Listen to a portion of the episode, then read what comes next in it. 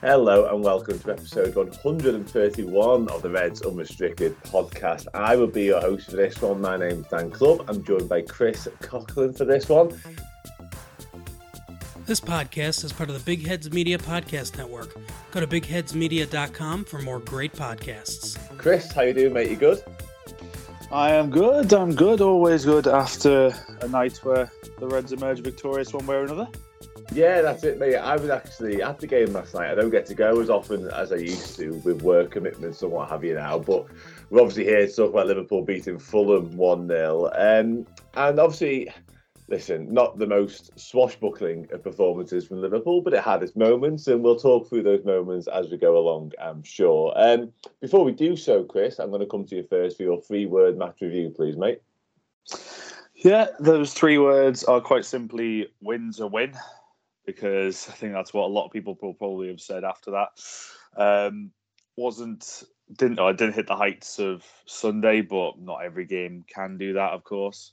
Um, and it was a game where Liverpool just had to get over the line. Um, there's a genuine discussion to be had off the back of the game as well. I saw um, Dave Dave Comerford say on uh, Twitter, you know, the debate between who's Liverpool's player of the season between Alisson and Salah.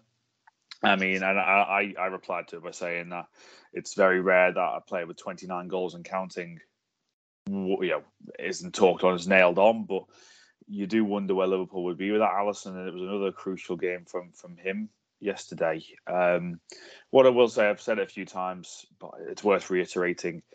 Something Alisson has never been in Liverpool shirt is busy. And yesterday was another example of him having to be busy, to to be alert, to be the best version of himself in terms of uh, you know, the the basics for being a goalkeeper. But ultimately, it's a game where ten years down the line, I don't think anyone will be remembering or reminiscing on it. But you get the three points and uh, and you move on. Yeah, one hundred percent. And it's actually what you've touched on there kind of lends itself nicely to my three word match review which is finding a way. And it's actually something that Liverpool haven't done enough of this season, if we're going to be honest. Like when we played not at full tilt, we used to win games of football not at, yeah. not at our best. And we've lost that entirely this season. Like we have we had to be amazing to win, otherwise we just didn't win. But just recently and last night especially, we're not quite at it, but we still get three points and we move on. And that's crucial because you don't well, you don't get in the top four without winning games like that, quite frankly. And you definitely don't win titles without winning games like that. I think that's pretty evident now, based on, like I say, what's happened this year. Um, you touched on a really great point there with Alisson and Salah. We'll come back to that a little bit later. But before we do, um, this was another game for me, Chris. I don't know if you agree, where, I mean, I think Trent was voted man of the match officially by the club on Twitter after the game. Um, do you agree with that stance? There was a couple of standout performers, but was it the Trent show again for you? He was good. There was a part where um, he collects the ball from Fabinho and does a nice pirouette in the middle of the park, and I think that showed kind of the confidence that's really growing within him. Really, um, in terms of that role, in terms of expressing himself in that role as well. Um, I don't think it was his best game since he's played in that role. Um, I think he was still able to spread the passes, but I, I, think he, I think the first twenty minutes actually, or the first ten minutes maybe, he threatened to actually score as yeah. well, didn't he? So he, he threatened the, the forward side of that play. Um, but in terms of the, in terms of who really stood out for me, I have to say, um, there were parts where Van Dijk made some crucial interceptions, some crucial interventions um, to almost redeem himself from more hesitant moments against Tottenham. Uh, I know there was the part where he battled with Vinicius, which was actually a lot more of a battle than I expected it to be, to be honest. And again, Alisson bailed him out on that occasion, but there were occasions where Van Dijk defended really well, especially late on in the game. Uh, so I thought that was one of his better displays. I was disappointed in the role of Kostas Tsimikas, but then I saw it pointed out later on how much has he actually been educated in terms of the new system because Robertson has had to change his own role with regards to that. And I thought I thought Tsimikas starting last night was the right decision because I thought Robertson had a particularly poor game on Sunday.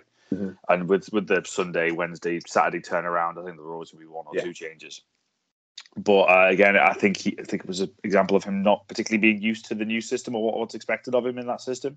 Mm-hmm. Given that he's probably meant to be a little bit more tucked in, just with Trent now playing the role that he is.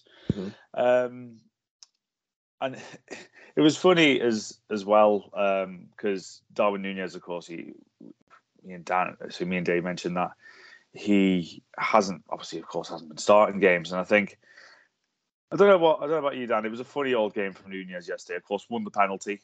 Um, controversial or not, ultimately Diop gave the referee a decision to make, and I think that's something that has to be said. Um, but then there were other parts where you felt Nunez was trying too hard, but then you felt he was maybe a little bit rusty. Do you think that's fair to say?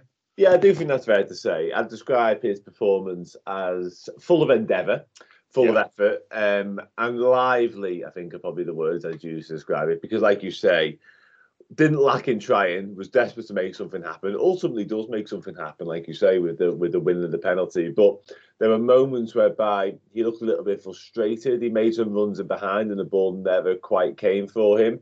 There's a moment where he did have sort of half a chance, like a glimmer of a, an opportunity in front of the goal, and he almost like, slips and sort of scuffs his lines a little bit with it. And then, probably unfortunately for him, the standout moment of the game, apart from winning the penalty, is when he tries a step over on the left hand side of the box and leaves the ball behind. Yeah, that is probably the moment that will live longest in the memory. Certainly of rival fans, like we just kind of laugh at it and move on. It's Darwin Nunez, what will be will be. But we already know rival fans are queuing up to sort of have a pop at the sign of Darwin Nunez, and he's just. He's just very raw still. He really is. And I thought he might have settled down by now. Obviously, we're coming into very much the home straight of the season. I thought he would have settled. I think he's not been helped by. He looked like he might have settled early this season, but now we've shifted system all over again, and Cody Gakpo's come in, so he's probably not been helped by that because he looked like he was finding his way, and all Yeah. of a sudden Diaz, Jota's back in form, Gakpo's involved. We've changed formation. He doesn't quite know what to do again, so it's been a difficult season for him. I think it's fair to say, but I'm sure he'll come good. Um, I think you're right with Trent. I think he was really good. I think man of the match might be slightly kind. Obviously, Alisson you can throw into that mix. Gets his 99 clean sheet. Like incredible effort from him again. Makes a couple of big interventions. Keeps us in the lead late on. Um, and also Curtis Jones, I thought was impressive again. I was impressed with him watching him. Certainly, first time I've seen him live in this new role. And I thought he was outstanding at it, to be honest, I really do. Off the ball, especially. It's something I've noticed on telly, but watching him sort of bird's eye view, if you like, was even better. Um, and Konate as well. I think right Yeah. to mention Van Dijk, but I mentioned Konate in the same breath. I thought he was outstanding. So if I had to pick one of them, I might just go. Well, no, I might just go for Konate if I had to pick one of them. Genuinely, I thought he was superb. I really did. Um, but on anyway, we will move on to oh, it's the it's the Salah Alisson debate. Really is. Absolutely. So you mentioned it a minute ago. Um, player of the season. Uh, we're very much in that.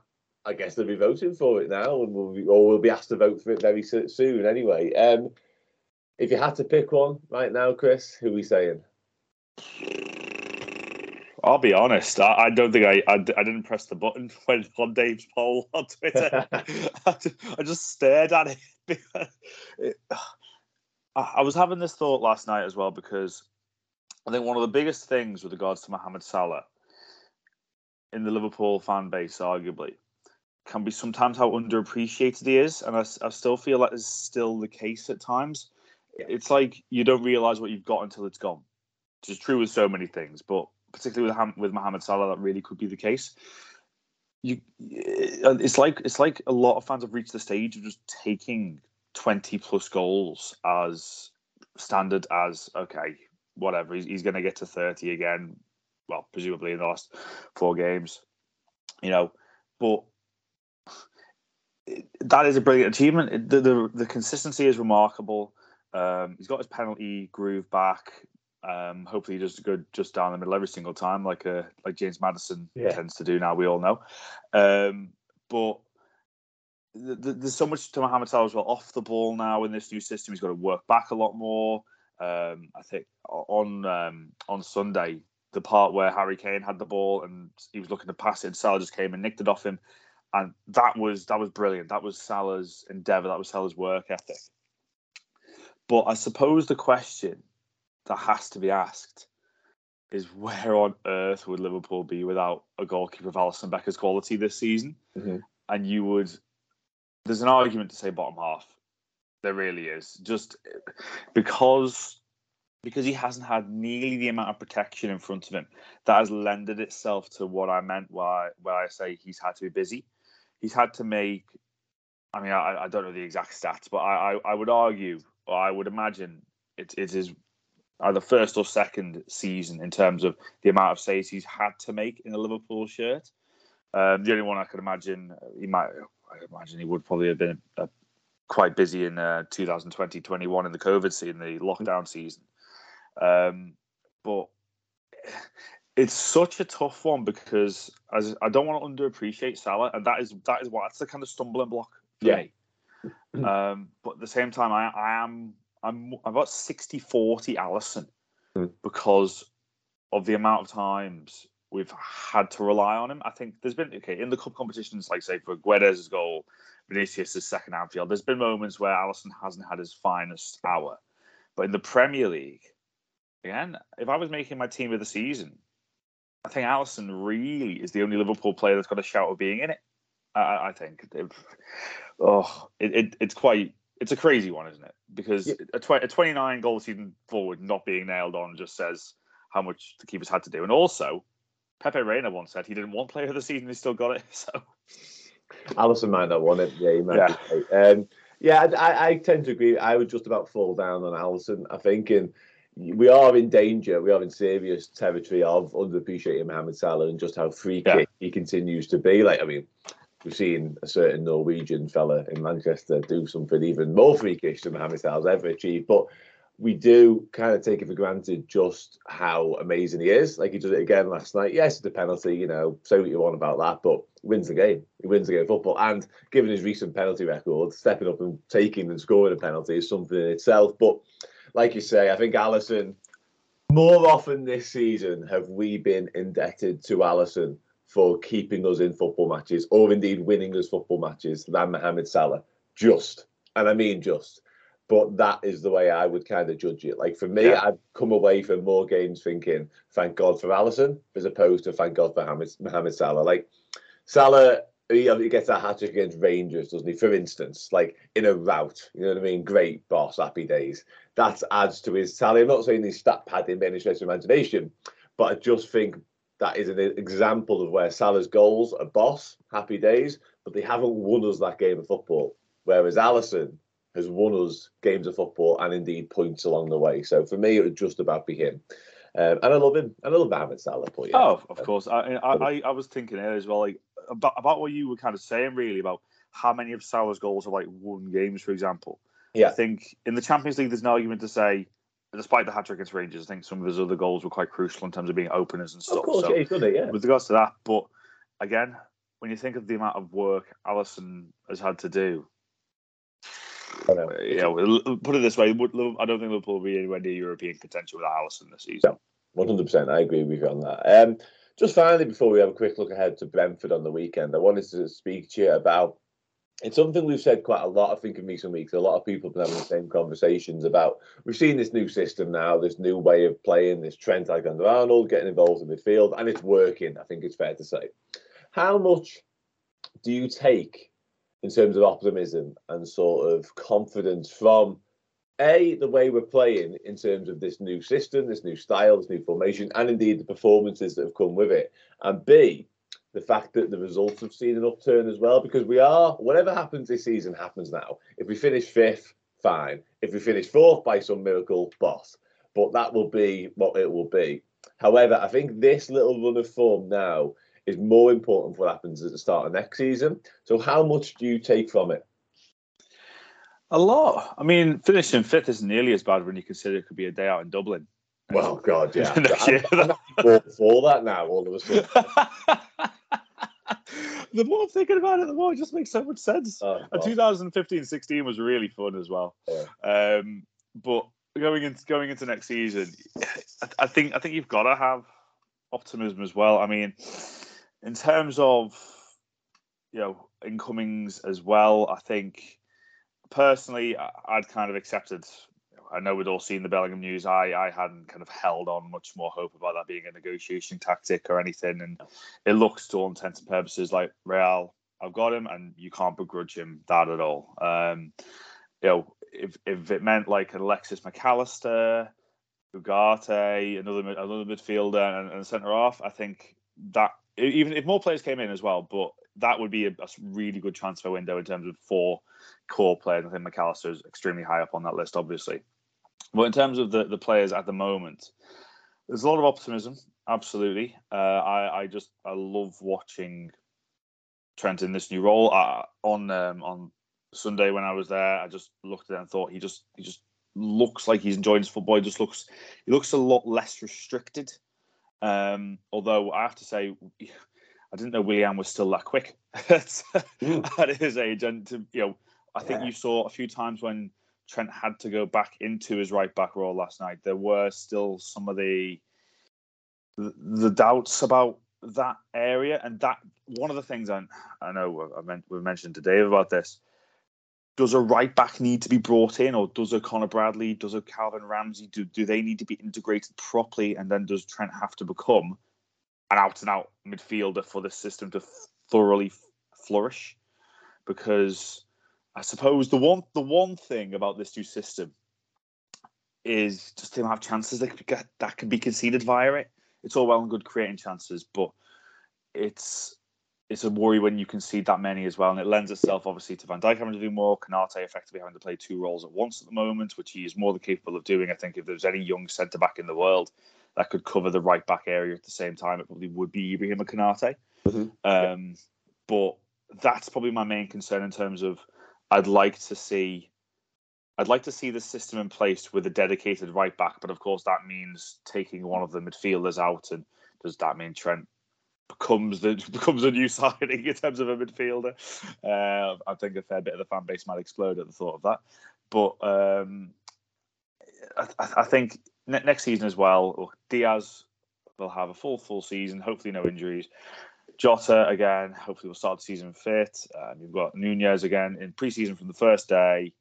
Um, hopefully, you know he'll learn from this season as well, become a better finisher. We'll have a full preseason of Cody Gakpo, mm-hmm. and just what he can he can do. He can learn this role so so much more, and he's already brilliant at the role anyway. Um, and then I think additions can only help. I think because it, it's it's impressive, and Klopp has spoken so many times about the need for a rebuild, and you could argue it's maybe a year or two too late, but we don't know what assurances he was given over a certain signing that's got away and, and, and all that. Um, but ultimately, going, you, you, you got to have optimism, haven't you? I'm not, I'm not entirely, I'm not talking like title challenging at this stage, just because we don't again we don't know what City are going to do, for example, and they will of course be the team to beat again. Um, I'm not discounting Arsenal. Just you know, I mean, I do think City will win it now, but you know, yeah, never say never for any Arsenal fans listening. But um, yeah, ultimately, new season optimism. That's the way to go, isn't it? Yeah, I think so. I, I, I make you right about sort of there is still teething problems, let's say, with the yeah. system because you're right. We did concede a lot of chances against Fulham, who you know credit where credit's due, came to play. Really, they were good. They were playing some lovely football at times. They caused us problems. Willian, especially down the side, we all expect, gave us a hard time. And we are going to have to learn. I mean, we conceded three at the weekend against Tottenham. If it's not for Alisson last night, we probably concede at least one, perhaps two. So, I mean, you're allowed a go goal, goalkeeper, by the way, I should say at that point. But I think, yeah, there are still teething problems. And you mentioned sort of Darwin Nunez and Cody Gakpo having to learn in pre-season. We're probably going to have to learn in pre-season as well in terms yeah. of how we play this system a bit better and how we do limit those opportunities for the opposition. Because I'm not having for a second that Klopp is going to be happy with Trent going into midfield and vacating the right back whilst we continue to leak so many opportunities. It's just not going to be the case. Yeah. I don't I don't sit in a world whereby Trent goes into midfield and we sign a right back and one goes and plays it. I don't think that's the way this system works. I think it works as it does. It just needs to work better. Um, and I think you're right on Konate. I think he is the perfect right-sided centre back for it. My concern is, although Joe, sorry, um, Joel Matip did it brilliantly against West Ham, My concern is, well, he might not even be here next season, so who knows Yeah. whether he can still do it. I do have long term concerns about him doing it, and we haven't seen Joe Gomez. On paper, Joe Gomez will be perfect at it because Yeah. played right back, he's quick enough, he's you know he's he plays right side of a centre half, so he would make sense. We just don't know yet. Um, and on top of all of that, of course, coming right back, Konate, amazing, isn't shy of getting injured. I think that's probably the nicest way of putting it. Yeah, the it, it, it's not a perfect record, is it? I mean, I know I mentioned I know I mentioned City in, in the last answer, but I think I have I have been watching them recently in terms of how they do it. And seeing John Stones almost a, as an attacking mid is just so strange. I know. But he's in the same way. I mean, Trent's range of passing is is superior to most players in the league, but it, it, it's really strange seeing how suited John John Stones is to it. And while I think Trent is incredibly suited to it as well, Mhm. I think again he's he's probably still learning about it. I, I saw an interviewer say to him yesterday about um, maybe playing with a smile on his face, and I think that kind of lends itself to that. But it, it's just it's just the defensive side at the moment because it, it's almost kind of looking back to best part of a decade ago. Remember 2013 14 when it was under Rodgers, when it literally became a case of you score two, we'll score three, you score three, we'll score four. And that's a very draining way to play football and to watch football. Yeah. Um, so the main part, yeah, as we both said, it has to be the defensive side that is focused on with recruitment, Mhm. possibly, but definitely in terms of tactics and performance. Yeah, absolutely. Yeah, and it's not only a draining way to watch football. I think it's actually unsustainable if you want to be Yeah. a top team. You're not, you don't win a lot of stuff playing that way. Like it's very, it's immensely very. Was it? I mean, they probably. I don't know why they sprung to my head. Obviously, you've got Liverpool sides down the years that've done it. Early Klopp, we played like that, and we didn't go and win a lot of stuff. You know. Yeah. Um, Atalanta in Italy, they spring to mind because they they were like that for a while, weren't they? Boss to watch, great fun. Yeah. But you don't ultimately go anywhere with it because you just can't you can't concede goals like that. Um, No. We'll look ahead to Brentford anyway. Um, speaking of conceding goals, they gave us a bit of a torrid time at their place, um, set pieces especially. So, what are your expectations for this one? What have you made of Brentford's season as well? They've been very impressive, haven't they? Very, very impressive. Um, a lot of people probably went into the season wondering if they've had wondering if they would have second season syndrome. Yeah. But they've completely, you know, thrown any thought of that away. Um, superb season. Massive fan of Ivan Toney. Uh, you know, to get 20 goals in the Premier League for a forward that's had his journey through the game is is massive. Um, of course, there's the other side of his game and the other side of uh, what could happen with him, and uh, there's people have opinions on that front. But you can't deny he's just a wonderful forward, um, and quite rightly has got international recognition as well. Um, I I mean, their, their defense as well. They've been quite canny in defense. Obviously, Ben Mee's had a brilliant season. Ethan Pinnock's come a long way from from non-league to the Premier League and performing very well. Uh, Pontus I know he's been injured for a lot of the season, but him and Zanka as well, he, they're, they're, they're both performing well when needed. Um, and David Raya has been one of the goal. You know, we talk about a lot about Alisson. David Raya's had an amazing season. I think he's made the most saves in the league this season. Um, the midfield is excellent as well. Jensen, Norgaard, two really good players. Janelt plays a bit less than he used to now, but still a, a great addition. And then the forward line, look, uh, you know, the, the funny thing was for the game at Brentford, Toney didn't play. No. but but Mbeumo and and Wissa both had brilliant games, and Wissa's Wissa's one of them. I think he'll be sort of like a Brentford cult hero by the time he leaves because he doesn't play every single game, but when he does play, he, he does contribute really well. And Thomas Frank, quite rightly, is getting a lot of praise and talked about for a lot of other jobs, but he seems pretty happy and, and the, the job that he's done at Brentford. Um, and I, I think for them as well, look, they're in the middle of in the middle of London where they've got, of course, Chelsea on their shoulder. Um, got so many clubs around them, but you know they've got a real community spirit, real, real spirit in the stadium as well. And for them to be finishing likely anyway above Chelsea is that that's that's massive for for Brentford in terms of how long they've been under under Chelsea's shadow. Um, so I think there'll be a lot of teams that might be trying to finish above Chelsea before the end of the season as well. um, but I, I, I do think it'll be a very different game because last season as well we saw the three three at Brentford, which was quite quite similar in a way to this season, apart from obviously we we didn't um, really seize control of the game at any point. But then the game at Anfield was quite straightforward, really. Uh, three three nil win. Uh, I'm not saying this will be three 0 at all. I think Brentford are uh, better than that. Um, but with it being at Anfield, I, th- I, think that probably will lend more of an edge to it. And it's funny, just you mentioned about. I was just going to make a point quickly about the defensive side of things as well. You only need to score. You know, with a four, you score two, we score three. If you score, if you keep a clean sheet, you only need to score one goal to win a game.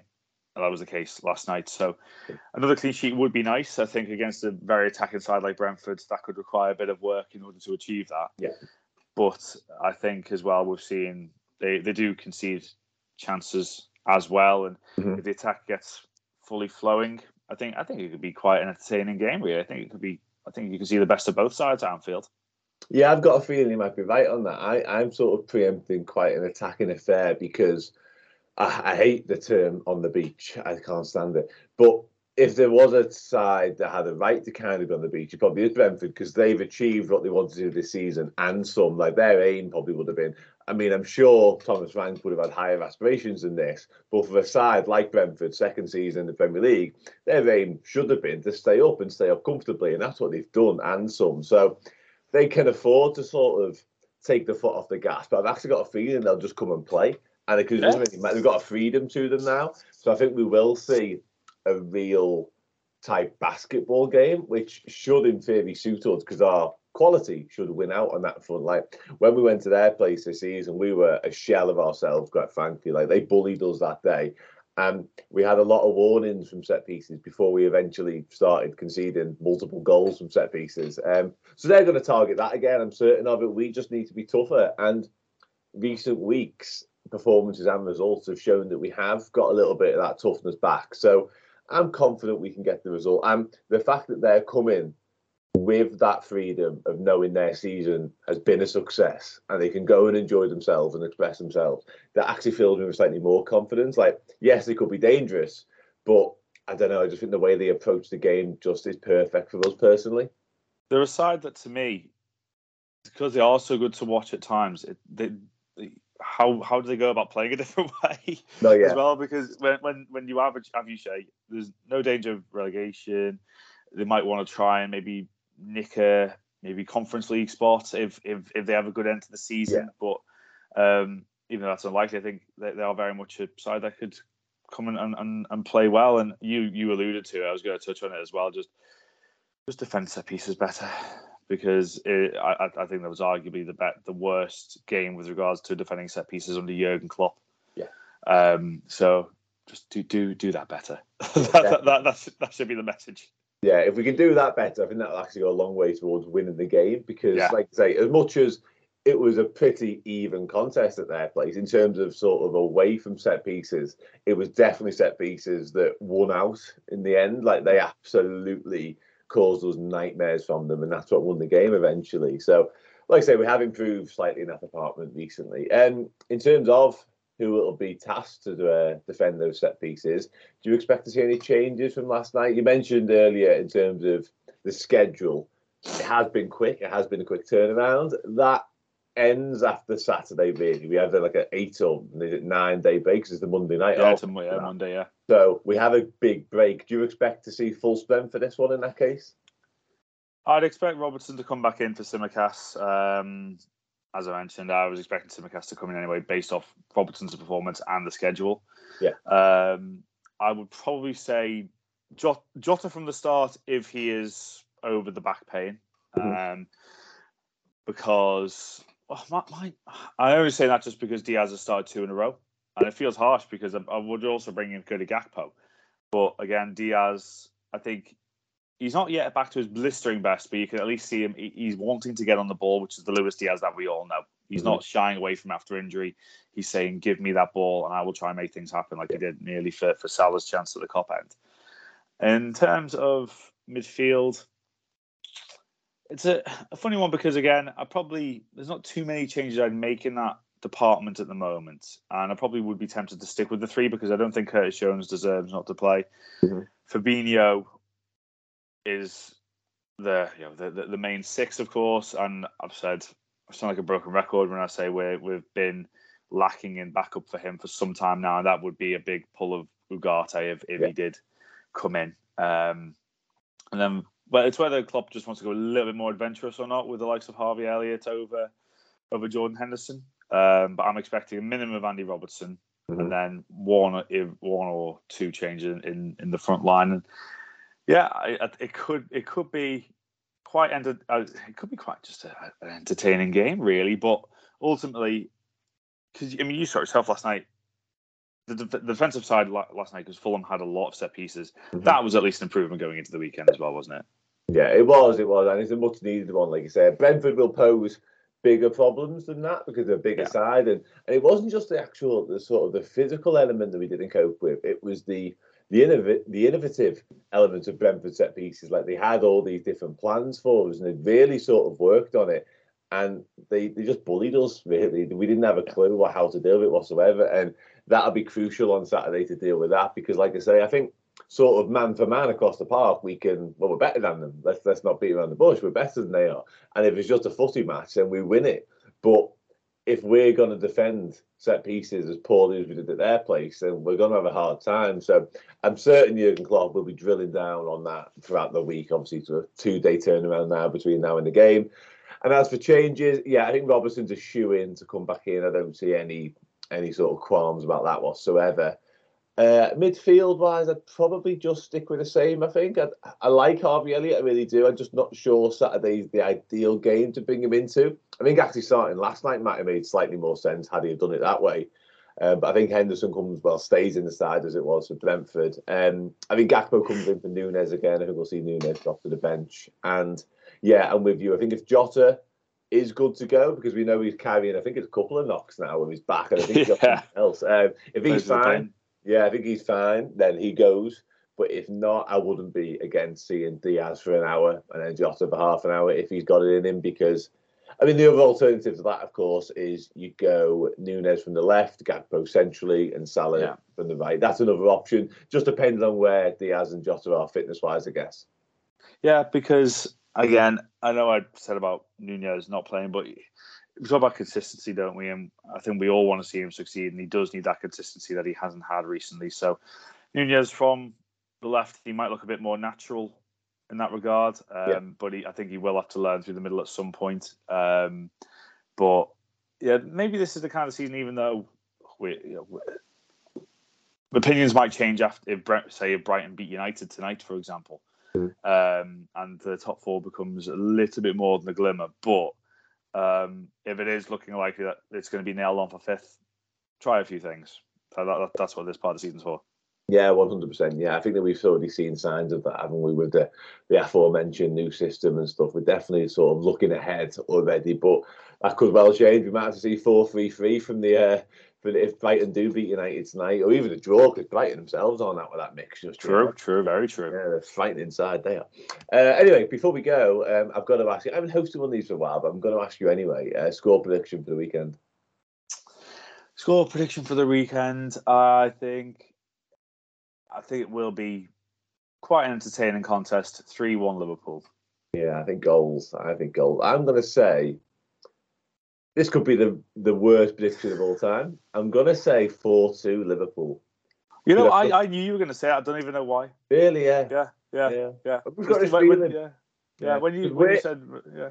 You said random prediction. I just said four two. Yeah. Yeah, it's just a bit mad because I think I said I just think Brentford they got like nothing to lose, and we're this side now that is looking relatively sharp in attack. Obviously, got loads of options in attack and but we are conceding chances at the back. I just sort of envisage this quite chaotic. I mean, we're not shy of a chaotic game at Anfield this season. Let's be honest. So another one to add to the uh, to add to the list for this season. Um, anyway, it's been a pleasure, Chris. Uh, that'll be all we've got time for for episode 131, I believe it was, of Zone Good podcast.